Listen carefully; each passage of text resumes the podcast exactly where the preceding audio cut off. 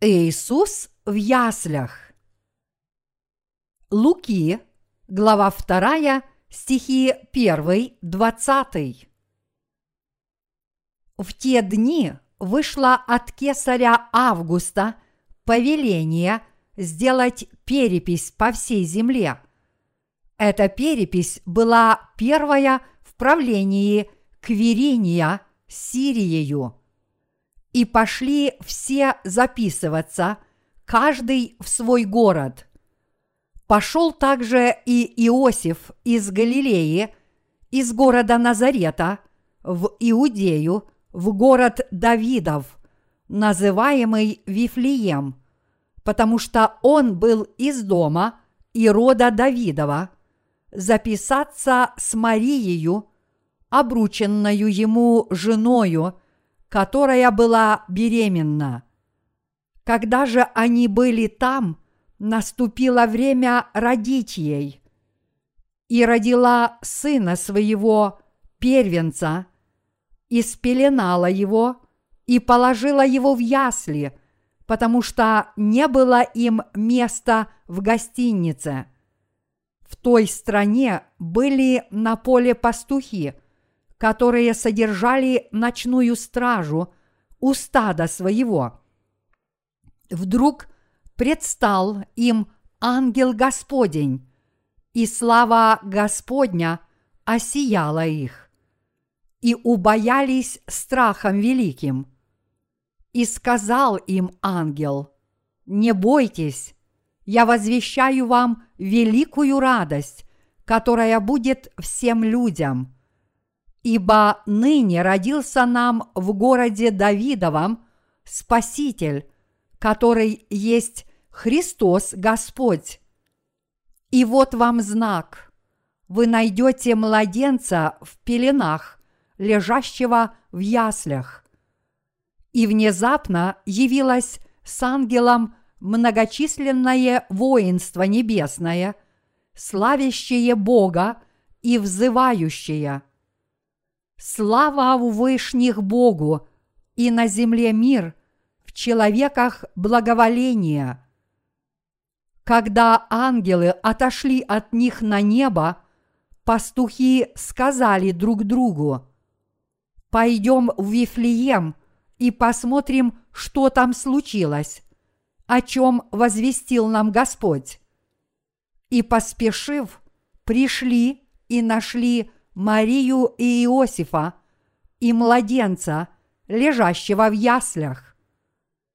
Увидев же, рассказали о том, что было возвещено им о младенце сем. И все слышавшие дивились тому, что рассказывали им пастухи. А Мария сохраняла все слова сии, слагая в сердце своем и возвратились пастухи, славя и хваля Бога за все то, что слышали и видели, как им сказано было. Ради кого пришел Иисус? Мы только что прочитали вторую главу Евангелия от Луки – качестве нашего основного отрывка из священного писания на сегодня.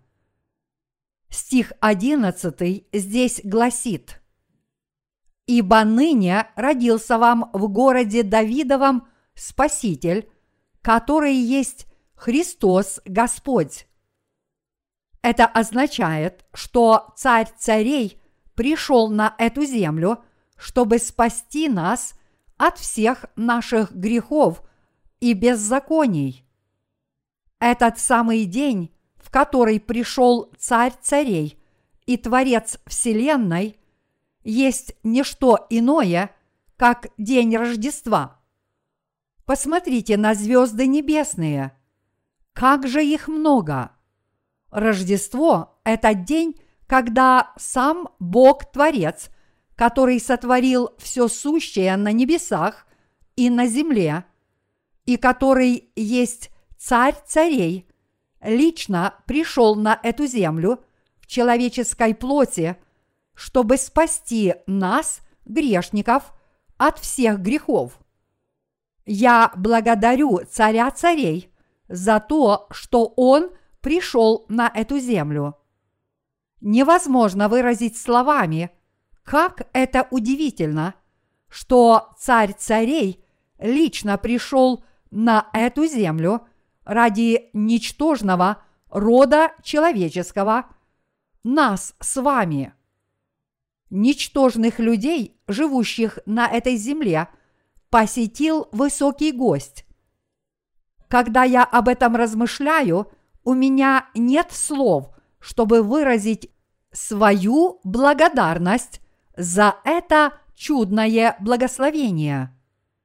Мои дорогие единоверцы, хотя мы родились на этой земле благодаря Богу, который дал нам жизнь, и Бог распоряжается всем происходящим в нашей жизни от нашего рождения и до смерти, мы являемся очень ничтожными созданиями.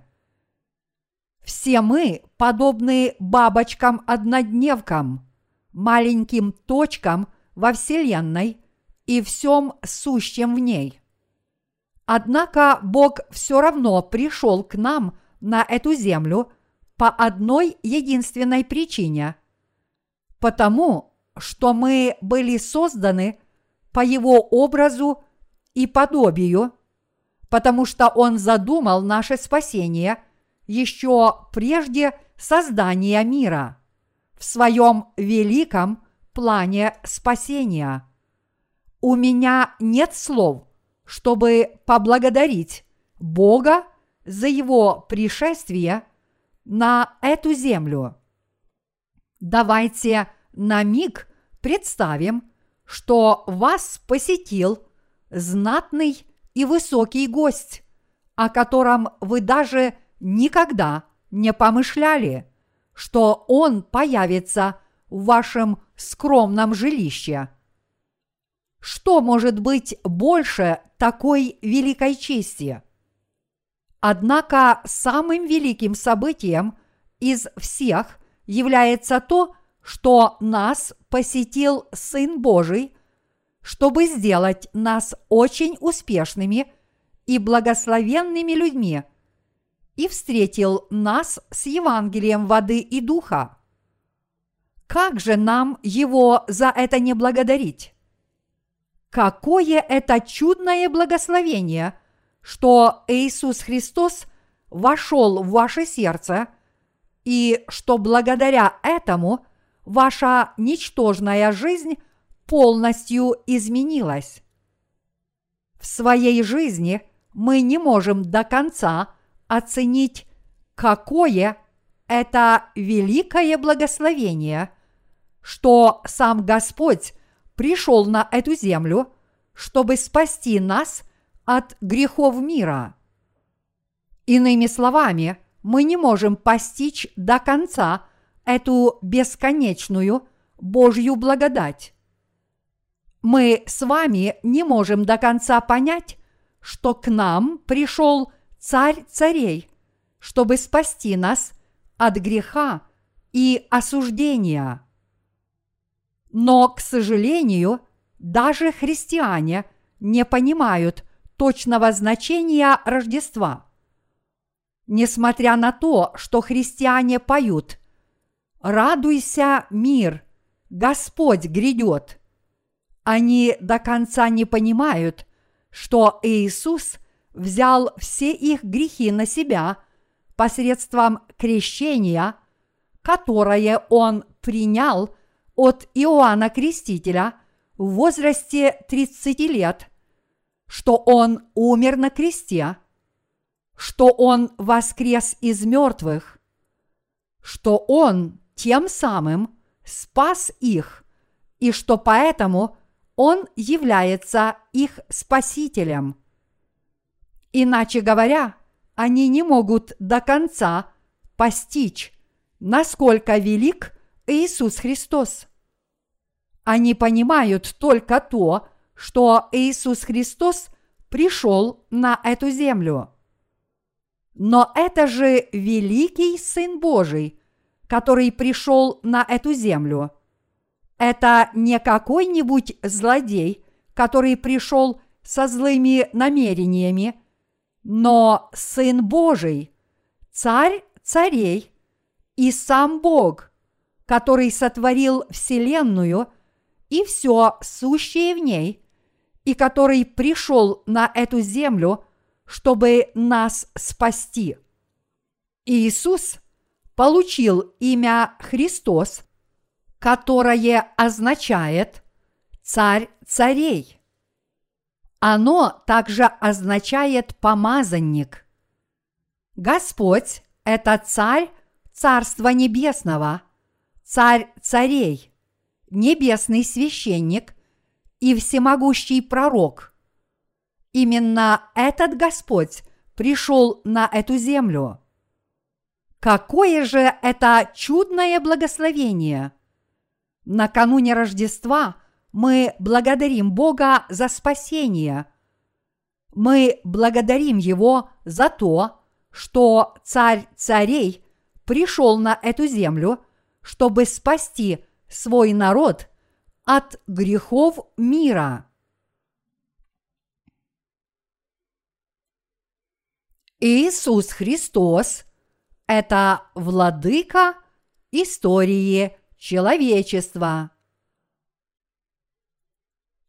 Наш Господь, который есть царь царей, это владыка истории человечества.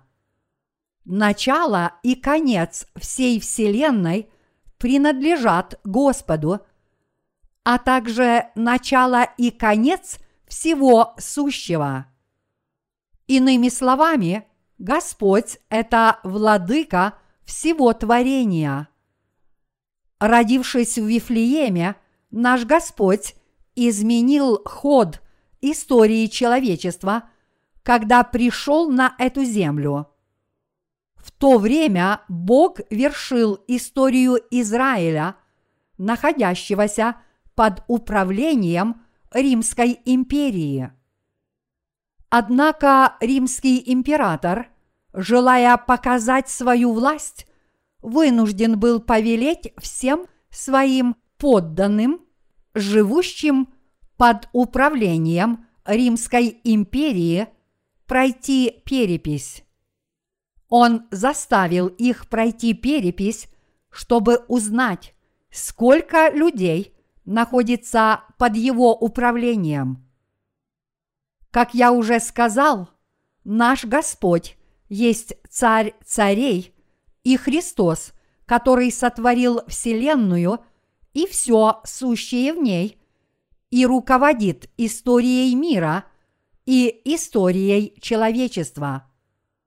Он вынудил римского императора сделать все вышеупомянутое в то время, чтобы родиться в городке под названием Вифлеем.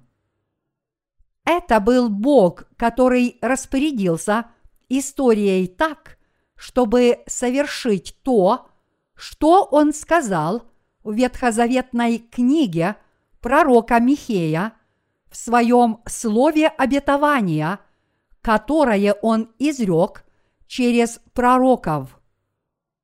Как бы то ни было, Иосифу и Марии тоже пришлось отправиться в Вифлеем, свое юридическое место жительства, чтобы зарегистрироваться для переписи.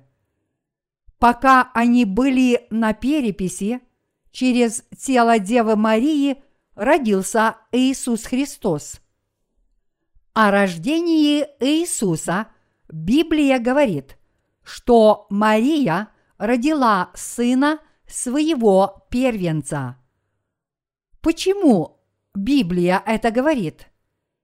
Она говорит, что Мария родила своего первородного сына – чтобы люди, живущие в следующих поколениях, не считали ее женой Бога. Поскольку Иисус был первородным сыном, Мария должно быть, родила и других детей. В действительности Мария родила много других детей, кроме Иисуса Христа. Мария была всего лишь служительницей Господней, которая исполнила данную ей роль. После того, как она родила Иисуса, она родила других детей от Иосифа.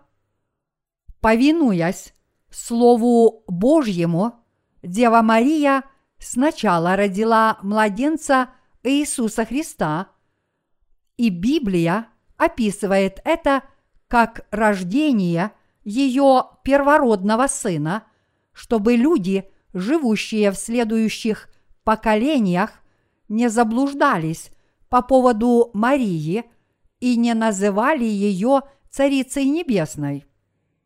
Если бы эта Мария родила только младенца Иисуса, то все люди, живущие в следующих поколениях, почитали бы ее еще больше, чем Иисуса Христа. Весь мир служил бы женщине, которая никогда не была женой Бога, как богиня.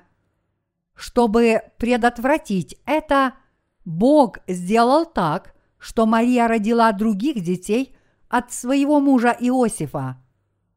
Так в Библии есть рассказ о том, как к Иисусу пришли мать и братья его, и как он сказал посланному от них, «Кто матерь моя и кто братья мои?» И, указав рукою своею на учеников своих, сказал, «Вот матерь моя и братья мои, ибо кто будет исполнять волю Отца моего Небесного, тот мне брат и сестра и матерь. Матфея, глава 12, стихи 48-50. Мои единоверцы, Бог уже знал, что будут делать невежественные люди. Мы должны быть благодарны за тот факт, что царь царей пришел на эту землю, и мы должны верить, что этот царь царей есть Спаситель, который пришел спасти нас от греха посредством Евангелия воды и духа. В этом мире существуют всевозможные религии. В них так много ничего не значащих вещей, как пыли в этом мире. И дьявол часто внушает нашим умам разные глупости и донимает нас. Однако для тех из нас, кто верит в Иисуса Христа, пришел Царь Царей и дал нам возможность отражать все эти нападки с верой в то, что Он спас нас посредством Евангелия, воды и духа. Нам грозит много злых нападок, которые нас мучают и из-за которых мы впадаем в плотские слабости. Мы должны отражать их с верой в правду Бога и Его любовь. Сатана продолжает действовать в наших снах и в наших человеческих умах, в которых нет веры в истину. В подобные времена мы должны побеждать сатану нашей верой в евангельскую истину о воде и духе. Какими людьми мы с вами являемся? Мы те, кто получили прощение грехов – и полностью омылись от них верой в Евангелие воды и духа. Мы те, кто стали Божьими сынами и дочерями, поскольку царь царей пришел на эту землю и спас нас от грехов мира, мы стали Божьими детьми верой. По сути, мы должны побеждать сатану с его проделками именем Иисуса Христа и верой в Евангелие воды и духа, Слово Божье. Таким образом, мы должны жить духовной жизнью веры и вести нашу духовную войну.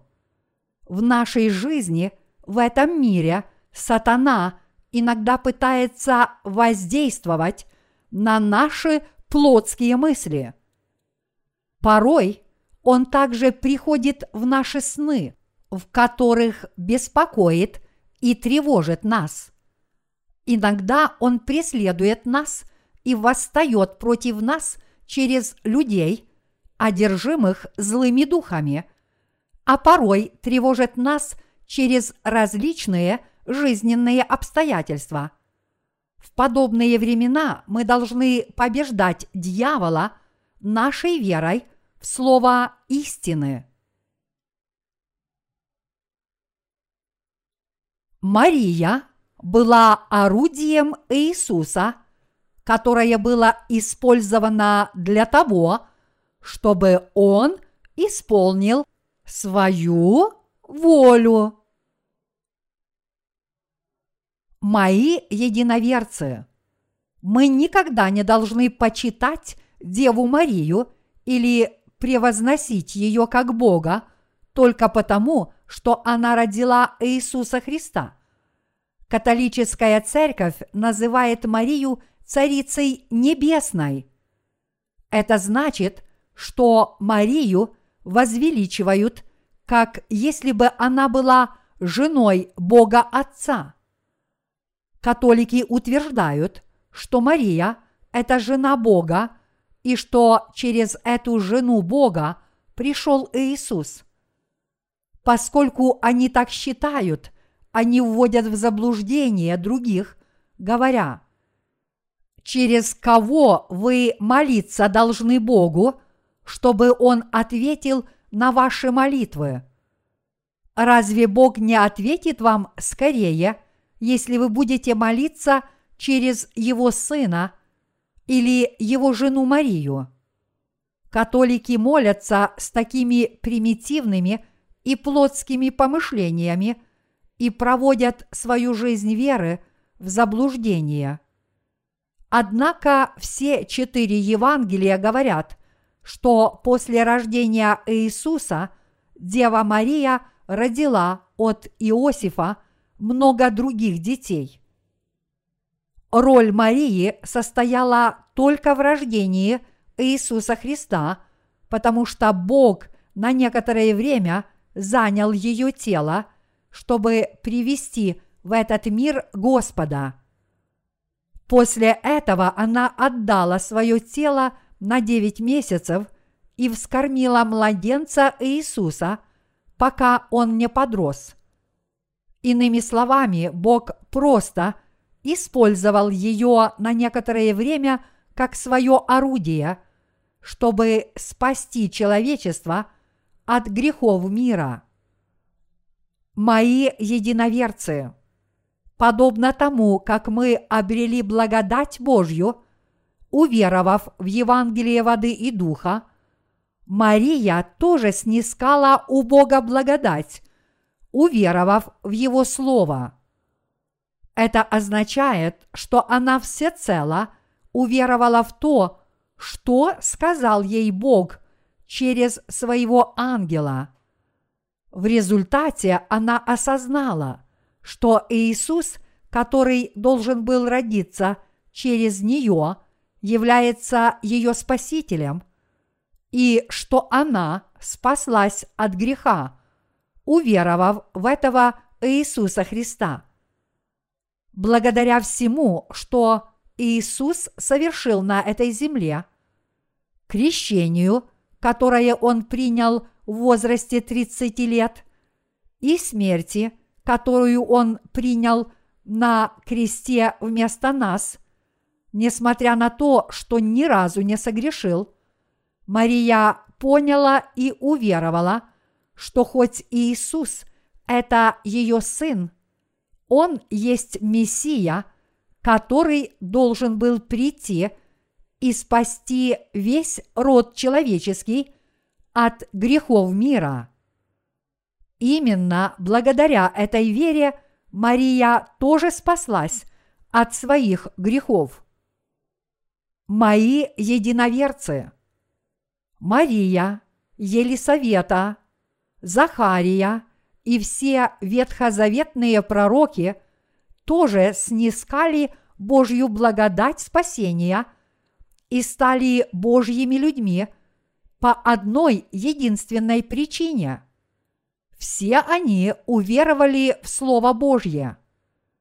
Бог использовал их как свои орудия, потому что они уверовали, что ветхозаветное Слово обязательно исполнится. Иными словами, Мария стала благословенной женщиной, чтобы получить от Бога спасение так же само, как и мы. Родившись на этой земле, наш Господь был положен в ясли. Он пришел подобно таким ничтожным созданиям, как мы. Наш Господь также стал для нас хлебом жизни. Всякий, верующий в правду нашего Господа, может ныне обрести вечную жизнь.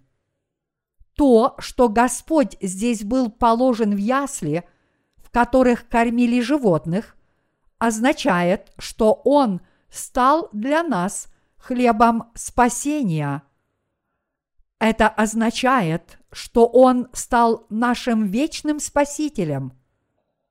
Иными словами, не существовало ничего достойного веры, что могло бы дать возможность роду человеческому омыться от грехов. И только когда существует истина, спастись может каждый человек, если в эту истину уверует. Но тогда не было духовного хлеба, который мог бы вкусить каждый, чтобы жить вечно. Однако, когда к роду человеческому пришел Иисус Христос, появился хлеб жизни. Вот почему Иисус был положен в ясли, как только родился на этой земле. Когда Он родился на этой земле, Господь стал нашим истинным хлебом вечной жизни и открыл нам истину о спасении. Он стал нашим Спасителем, достойным того, чтобы в Него уверовать. Вот почему наш Господь был спеленат и положен именно в ясли, когда родился на этой земле. Ясли в данном случае это была лохань для кормления домашнего скота. Мои единоверцы, это означает, что царь царей пришел на эту землю и отдал за нас свое тело, чтобы быть нашим хлебом жизни. Итак, когда он был крещен Иоанном Крестителем и был распят, он стал спасителем, который принес нам вечное спасение, и мы обрели это вечное спасение, вкусив его плоти и испив его крови. Когда Иисус Христос таким образом родился, раз и навсегда взял на себя грехи человечества, приняв крещение от Иоанна, понес эти грехи мира на крест, чтобы быть распятым на смерть, и снова воскрес из мертвых, Он дал нам возможность спастись всем сердцем, уверовав в Евангелие воды и духа. Господь стал для нас истинным хлебом жизни. Вот почему Он сказал, «Я хлеб жизни, и всякий, вкушающий мою плоть и пьющий мою кровь получит вечную жизнь.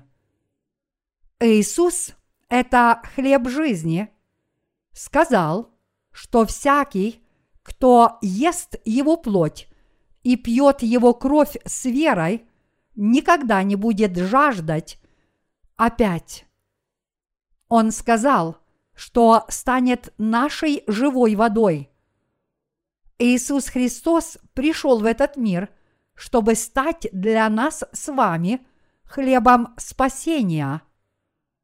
Вот так мы с вами можем спастись от всех грехов, уверовав в Иисуса как в нашего Спасителя, который пришел с Евангелием воды и духа.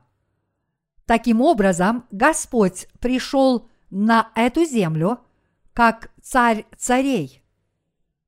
Однако в людских сердцах нет места, чтобы его принять.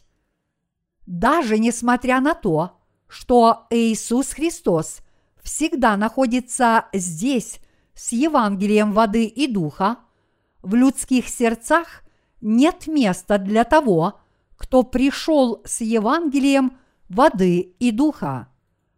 Это потому, что в их сердцах уже есть другой Иисус, отличный от Иисуса, который пришел с Евангелием воды и духа. Когда Иисус родился на этой земле, в гостинице не было места, и поэтому он родился в неприглядном месте. Ныне, как и прежде, Иисус Христос пребывает на этой земле.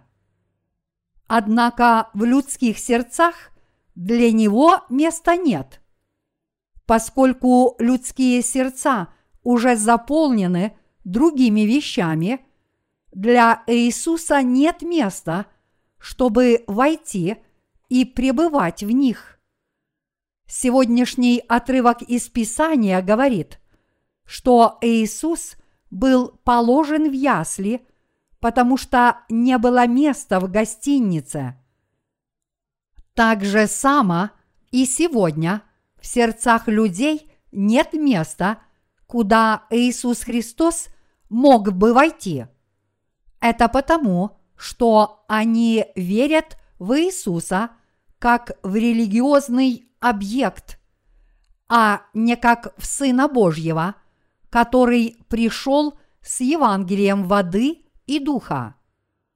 Иными словами, очень многие люди увлеклись мирскими вещами, такими как похоть очей, наука и их личная алчность.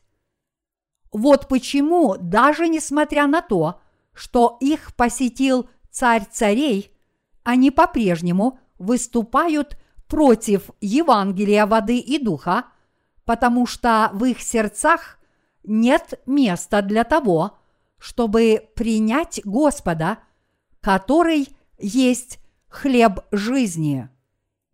Наш Господь и поныне хочет войти в сердца всех людей и стать для всех хлебом жизни.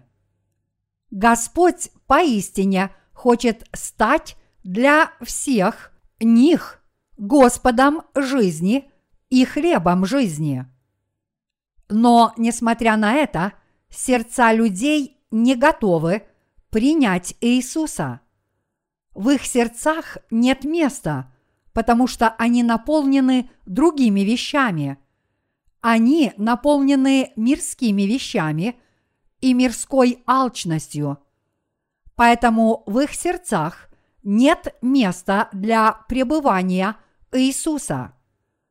Поскольку люди отвергли Иисуса – и выставили его за дверь, Иисусу некуда войти, и поэтому он ищет и рождается в сердцах тех, кто, подобно заблудшей овце, перед Богом не может найти удовлетворения в этом мире и не ценит мирских вещей.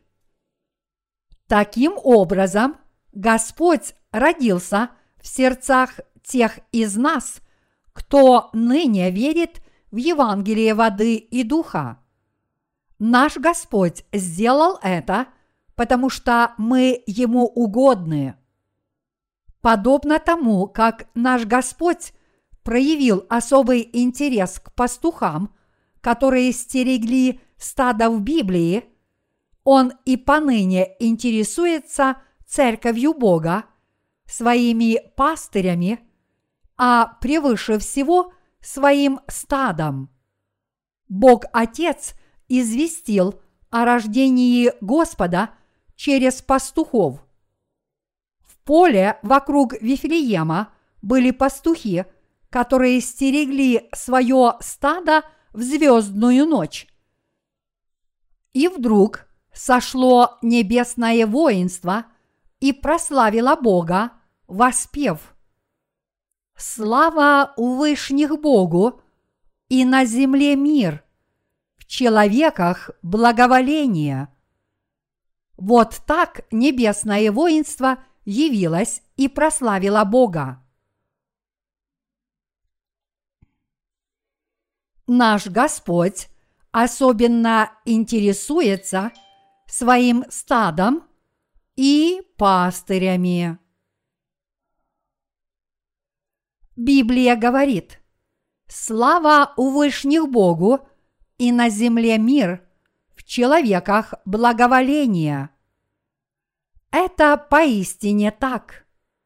Это для нас чудо, что пришел царь царей, что младенец Иисус родился на этой земле, и что этот младенец Иисус был спеленат и положен в ясли. Супруги пришли в городок под названием Вифлеем, в котором и родился младенец. Но им негде было положить этого младенца Иисуса, и поэтому они вычистили ясли и положили его туда, завернутым в полотняную ткань. Это чудо для нас и для всего человечества. Какое это благо, что царь царей пришел к таким ничтожным людям, как мы. Загон для скота – это грязное и неприглядное место. Кто же тогда знал, что этот спеленатый младенец, лежащий в яслях, является царем царей? Кто бы мог подумать, что Бог всемогущий стал человеком и лежал в яслях, родившись как младенец Иисус. Это было знамение. Когда пастухам явился ангел, это было знамение, которое показало им, что родился Спаситель. Ангел сказал им, «Я возвещаю вам великую радость, которая будет всем людям, ибо ныне – родился вам в городе Давидовом Спаситель, который есть Христос Господь. И вот вам знак. Вы найдете младенца в пеленах, лежащего в яслях. Мои единоверцы, неужели рождение Иисуса на этой земле само по себе не является – знаком спасения. Да, рождение Иисуса – это чудо для нас с вами и для людей во всем мире. Сам тот факт, что младенец Иисус пришел на эту землю, чтобы найти смиренные сердца, является величайшим чудом из всех чудес – вот почему мы поем хвалу. Радуйся, мир, Господь грядет. Земля, ликуй пред Ним. Прими скорей царя царей. Однако, мои единоверцы, наш Господь не пришел окруженный величием, когда родился. Он пришел как крошечный младенец, родившись в самом неприглядном месте. Сколько же весил этот младенец Иисус? То, что младенец Иисус родился в этом мире и был положен в ясли, само по себе является знаком спасения. Это подразумевает спасение человечества. Это означает, что сам всемогущий Бог, царь царей, родился как младенец Иисус ради таких ничтожных людей, как мы. Что это, если не чудо? Это поистине удивительное событие. Разве это не чудо, что сам Бог пришел на эту землю в человеческой плоти ради нас с вами? Это удивительное чудо. В ночь, когда родился Иисус, на небе появилось многочисленное небесное воинство ангелов и воспело Слава у вышних Богу и на земле мир, в человеках благоволение. Как поражены, должно быть, были пастухи. Завернувшись в одеяло от ночного холода, они стерегли свое чадо от хищников, таких как волки. Но внезапно озарились небеса – и они увидели ангелов и небесное воинство и услышали прекрасное и возвышенное словословие. На их месте мы с вами лишились бы чувств. Именно потому, что эти пастухи верили в Слово Божье, они и смогли стать свидетелями этого величественного зрелища. Представьте себе, что произошло бы, если бы подобная сцена развернулась перед неверующими в Бога. Увиденное поразило бы их настолько, что они умерли бы на месте от сердечного приступа. Услышав слова ангелов, пастухи пошли поглядеть на младенца Иисуса, они смогли увидеть Марию, Иосифа и младенца, лежащего в яслях. Увидев младенца Иисуса, пастухи затем повсюду рассказывали, что сказали им ангел и небесное воинство – которые появились перед ними. Поистине, в том месте должны были быть несколько человек. Поскольку там родился младенец, в том месте должно было быть несколько людей, чтобы приготовить горячую воду и чистое полотно, а также убрать там и дать кормящей матери что-нибудь поесть. Иосиф и Мария сохранили в своих сердцах то, что сказали им пришедшие к ним пастухи. Как, наверное, удивлена была Мария, когда это услышала. Она также была поражена, когда ей явился ангел и сказал ей, что она родит младенца. Приняв это слово, она забеременела, а девять месяцев спустя родился младенец. То, что произошло с Марией, уже удивительно. Однако теперь она услышала от пастухов о том, что сошло небесное воинство и прославило рождение ее ребенка, и она сохранила послание ангелов в своем сердце. Вот так младенец Иисус родился на этой земле. Когда этот младенец вырос, он взял на себя грехи человечества, приняв крещение в возрасте 30 лет и был распят на смерть. Затем он снова воскрес из мертвых и ныне сидит справа от престола Бога Отца, владычествуя над Царством Небесным, как всемогущий Царь царей. Всем верующим в Него Он послал Святого Духа, чтобы тот пребывал с нами всегда. Этот Святой Дух в вашем сердце надежно вас хранит и дает вам новые силы всякий раз, когда вы чувствуете себя одинокими или испытываете трудности. Он также дает вам возможность постоянно общаться с Богом.